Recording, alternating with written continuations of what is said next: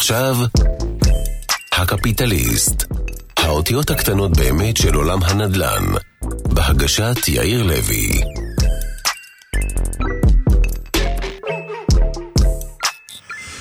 שלום לכולם, שמי יאיר לוי, ואני עוסק מזה כ-40 שנה בתחום של הנדל"ן העסקי, וחשבתי לנכון לשתף אתכם קצת בכמה מהתובנות שהצלחתי ללמוד בשנים האלה שאני עוסק בתחום הנדל"ן, בראייה על פעילות עסקית, על אחסנה, לוגיסטיקה, תעשייה, ובכלל תהליכים שאנחנו חווים פה במדינת ישראל, והשינויים שאנחנו רואים, ולאיזה עוד שינויים למעשה אנחנו צפויים. תראו, ברמה העקרונית שאתה בא ולדבר על נדל"ן, אז נדל"ן יש את המשפט הידוע שהשלוש אמרות, השלוש מילים שחוזרות על עצמם, לוקיישן, לוקיישן, לוקיישן. ועל בסיס זה מתבצע כל התמחור של הערך הנדל"ני של הנכסים שאתם קונים, או שאתם שוכרים, או שאתם משתמשים בהם לפעילות שלכם. במדינת ישראל, הביטוי הזה של לוקיישן, יש לו הרבה ממדים. כאשר אנחנו מסתכלים על המדינה מבחינה גיאוגרפית, זו מדינה צרה מאוד וארוכה, כאשר למעשה אנחנו מסתכלים על התהליכים הכלכליים שעוברים עליה, אנחנו באים ואומרים, תשמע, אנחנו, כדי להפעיל את העסק שלנו, או כדי לתת שירות ללקוחות שלנו, היכן, שנמצא, שנמצאים מרבית הלקוחות שלנו, אנחנו צריכים להיות ממוקמים במושג שנקרא חגורת הכסף. מהי חגורת הכסף? חגורת הכסף זה האזור שיש בו את הכי הרבה לקוחות שאני יודע שיש בכיסם כסף כדי לצרוך את השירותים שלי, שאליהם אני מספק ואליהם אני מכוון. אז אם אנחנו מסתכלים על חגורת הכסף במדינת ישראל, אז חגורת הכסף בהתחלה הייתה אכן חדרה, בין חדרה לגדרה, וזה כך כל השוק מגדיר את התהליך, בוא נגיד את האזור של גוש דן רבתי. אבל, אבל, וזה אני אומר באמת לזכות התהליכים שקרו בשנים האחרונות, וזה הנושאים של התחבורה, אני חושב שכביש 6 יצר פה שינוי מאוד מהותי, והשינוי שהוא יצר הוא רק התחיל את השינוי. כי בעתיד עם ההרחבה של כביש 6 לצפון, ועם תהליך של פיזור אוכלוסייה שהוא יעד של הממשלה, ואני חושב שאפשר לעשות הרבה יותר בעניין הזה, אנחנו נראה שלאט לאט האוכלוסייה במדינת ישראל תתפזר ותגדל מחוץ למטרופולין.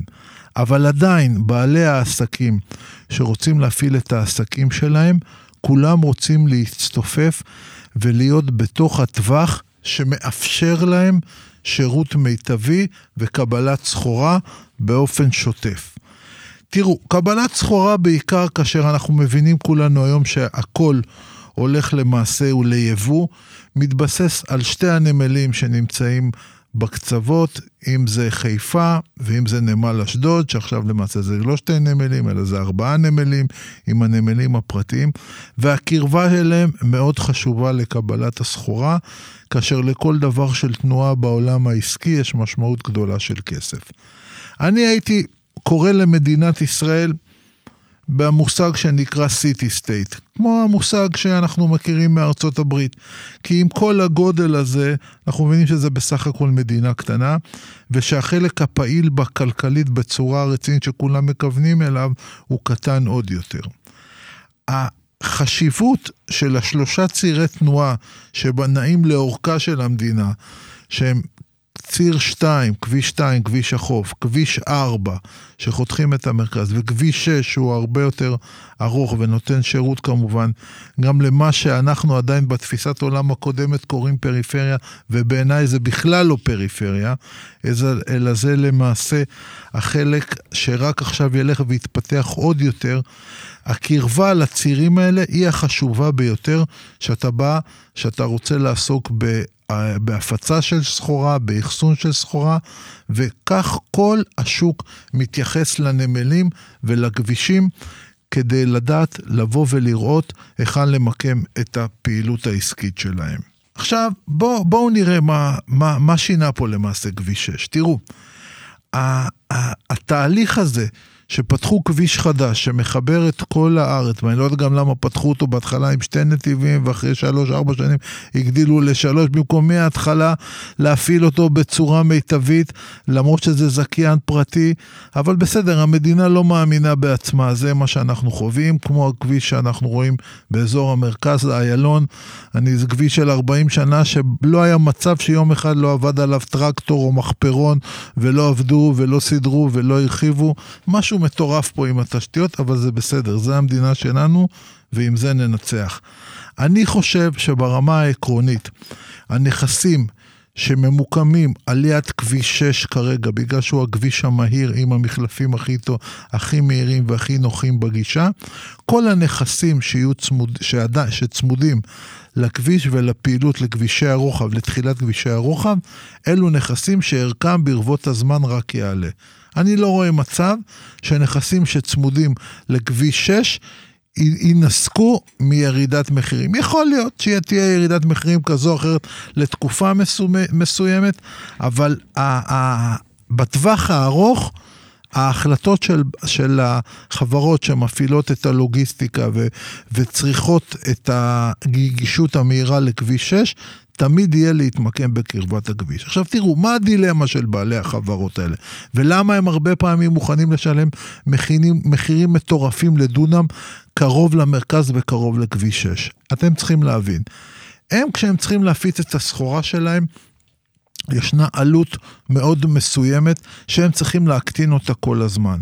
כי בלוגיסטיקה, הדבר שמאפיין את הלוגיסטיקה, שאתה מרוויח מיעילות. ככל שאתה יעיל יותר, אתה תרוויח יותר כסף.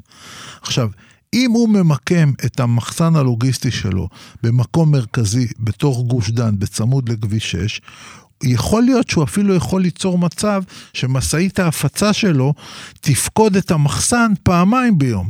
פעם ראשונה בשש וחצי בבוקר יצא צוות להפיץ, וכבר ב-11-12 הוא יחזור שוב למחסן למלות, ויצא עוד פעם. זאת אומרת, הוא למעשה הרוויח מזה שהמשאית עושה שתי סבבים. רווח ניכר, כי הוא עובד בצורה יעילה יותר. ולא הוציא משאית אחת בשש וחצי, שבע בבוקר, שהיא חוזרת בארבע אחרי שהיא חילקה, ואז למעשה הוא יצטרך עוד משאיות כדי לספק את אותה סחורה. כל משאית, כל הפצה נמדדת בדרופים, בכמה פעמים הוא פוקד את הנקודת מכירה ושם את המוצרים שלה. עכשיו תראו, במדינת ישראל זה מאוד משונה, כי אם אתם מסתובבים בעולם, אז אתם רואים שבלילה אתם מסתובבים בבירות של אה, מדינות אירופאיות או בארצות הברית, ואתם רואים שבלילה מגיעות משאיות גדולות ליד המקדונלד, נכנס הנהג והעוזר נהג, מכניס את הסחורה למחר בבוקר ונוסע. אבל במדינת ישראל זה לא עובד ככה. במדינת ישראל, לכל אחת מהחברות הגדולות יש הפצה משלהם. יש את אוסם, יש את עילית, יש את קוקה קולה, החברה המרכזית על כל מגוון המוצרים שלה, יש את תנובה, כל אחד בא עם המשאיות שלו ומספק. ואז מה קורה? קורה מצב שכל הכבישים שלנו בבוקר מפוצצים במשאיות, כי הם צריכים להגיע עד שעה מסוימת למחסן של החנות ולהוריד שם את הסחורה. עכשיו, שימו לב, מילא בחנויות גדולות שיש מחסנאים שקולטים, אבל מה קורה בחנויות פרטיות, בחנויות מכולת? אותו בן אדם שמוכר בחנות המכולת, או מוכר בחנות הבגדים, הוא בזמן שהוא עסוק בתהליך המכירה ללקוחות, צריך גם להיות עסוק בתהליך הקליטה של הסחורה.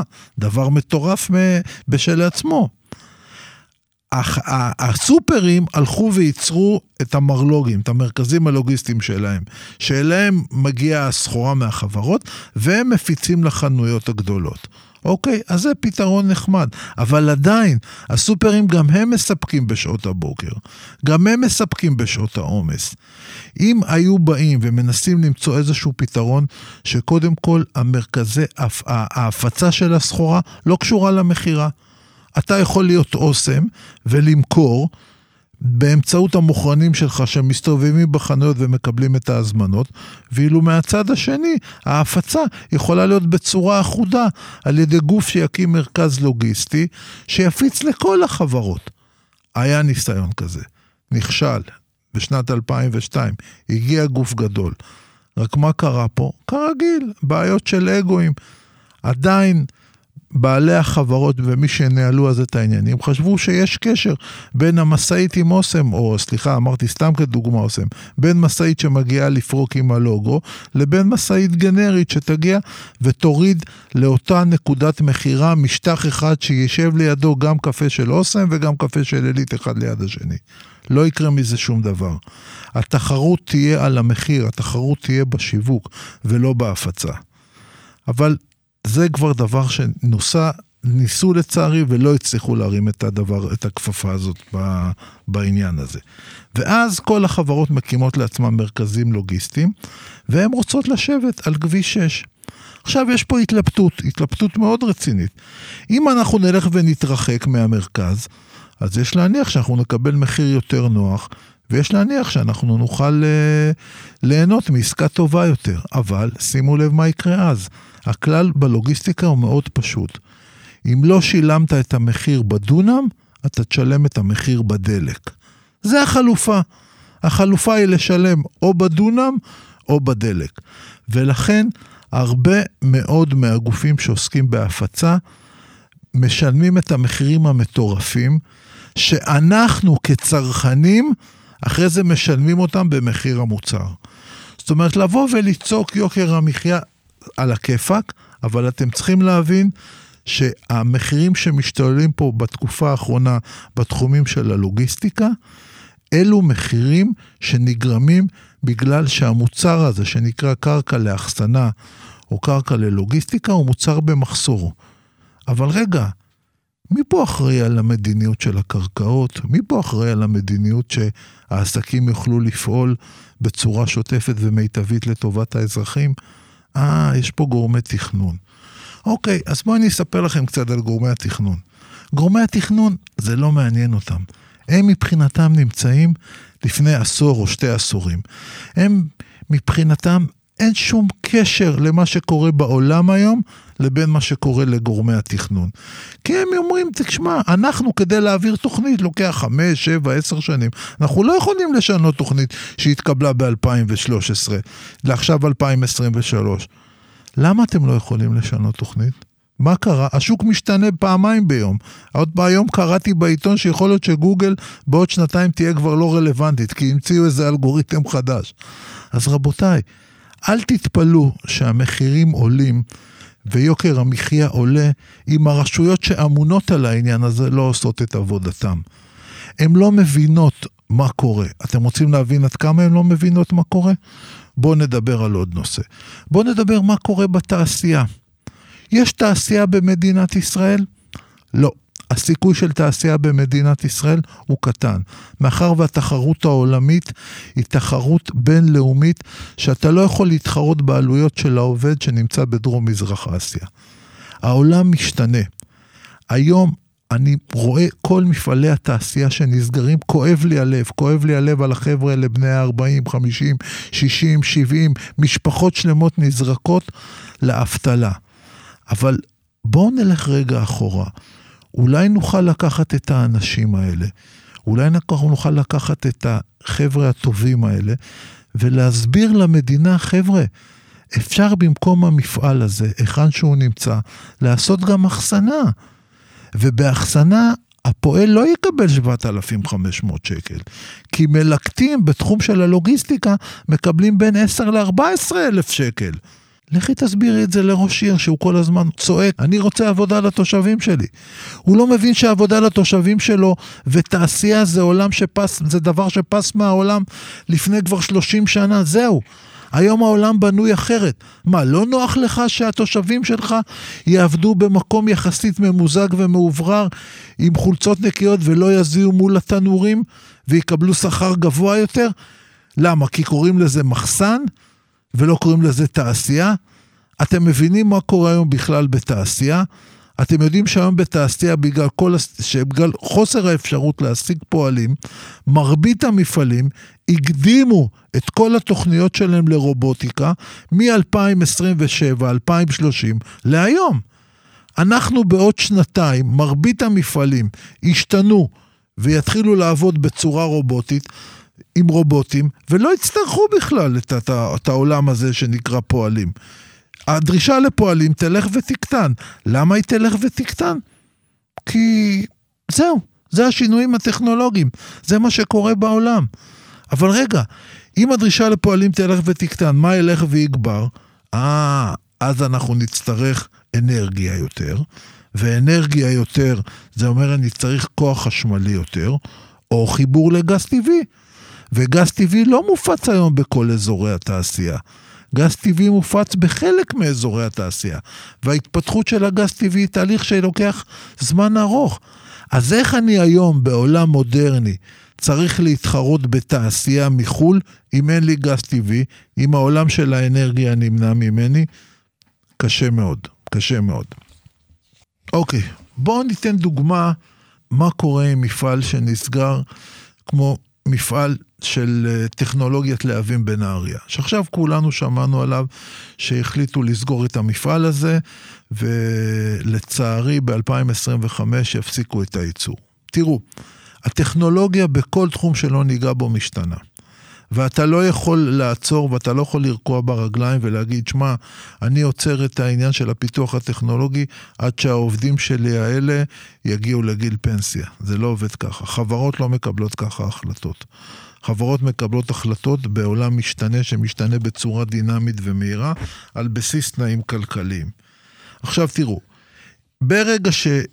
לי כשיסגרו את מפעל טכנולוגיית להבים, חייבים למצוא לחבר'ה האלה, לעובדים, חייבים למצוא להם מקומות חלופיים. אבל מדינת ישראל אומרת לך, תשמע, בוא ניקח סתם לדוגמה את המפעל הזה. אם המפעל הזה בתוכנית בניין עיר שלו כתוב שהוא מפעל תעשייה, ויבואו היזמים ויגידו, רגע, אתה יודע מה, אני רוצה לשנות את המפעל הזה, במקום שיהיה תעשייה, לעשות אחסנה, לאחסן שמה. יבואו אליך, יגידו, מה פתאום, מה פתאום, אחסנה זה דבר אחר. אתה רוצה לעשות אחסנה? תשלם בבקשה יותר כסף. אבל למה אני צריך לשלם יותר כסף? תסבירו לי, מה ההפרדה המלאכותית הזאת שיצרתם פתאום בעשור האחרון בתוכניות בניין עיר בין תעשייה לאחסנה? מה, אתם לא מבינים שאחסנה זה העולם הבא? אתם לא מבינים שאחסנה זה הדבר הבא כי העולם הולך למרכזי ייצור? זה אותו דבר כמו שלא הבינו שמפעלי תעשייה, חשבו בהתחלה שצריך למקם אותם צמוד לכל עיר. ולא הבינו שחייבים למקם מפעלי תעשייה במרכזים אורבניים גדולים, במרחבים. מרכזי תעשייה אמורים לשרת מספר ערים. צריך להסיע את העובדים אל מרכזי התעשייה, ולא להביא את המפעל מתחת לבית. עם כל, אה, עם כל הפולושן שהוא מייצר, עם כל התהליכים. הפועלים יכולים לנסוע 20 דקות, חצי שעה, לא יקרה כלום. אבל לאט לאט התחילו להבין את זה, אבל עד שהתחילו להבין את זה, נגמרה התעשייה. אז מה יקרה לנו פה? אותו דבר עוד פעם? אני לא חושב שזו הדרך. אני חושב שמינהל התכנון במדינת ישראל והרשויות במדינת ישראל חייבות להיות ערות בצורה מקסימלית לשינויים שקורים בשוק. המצב הבירוקרטי פה הוא מטורף. הבירוקרטיה הורסת כל חלקה טובה. וכל מי שרוצה להילחם ביוקר המחיה, כדאי שקודם כל יילחם בבירוקרטיה. תודה רבה שהאזנתם. אני הייתי יאיר לוי, אתם הייתם אתם, נתראה בפרק הבא. הקפיטליסט, האותיות הקטנות באמת של עולם הנדל"ן, בהגשת יאיר לוי.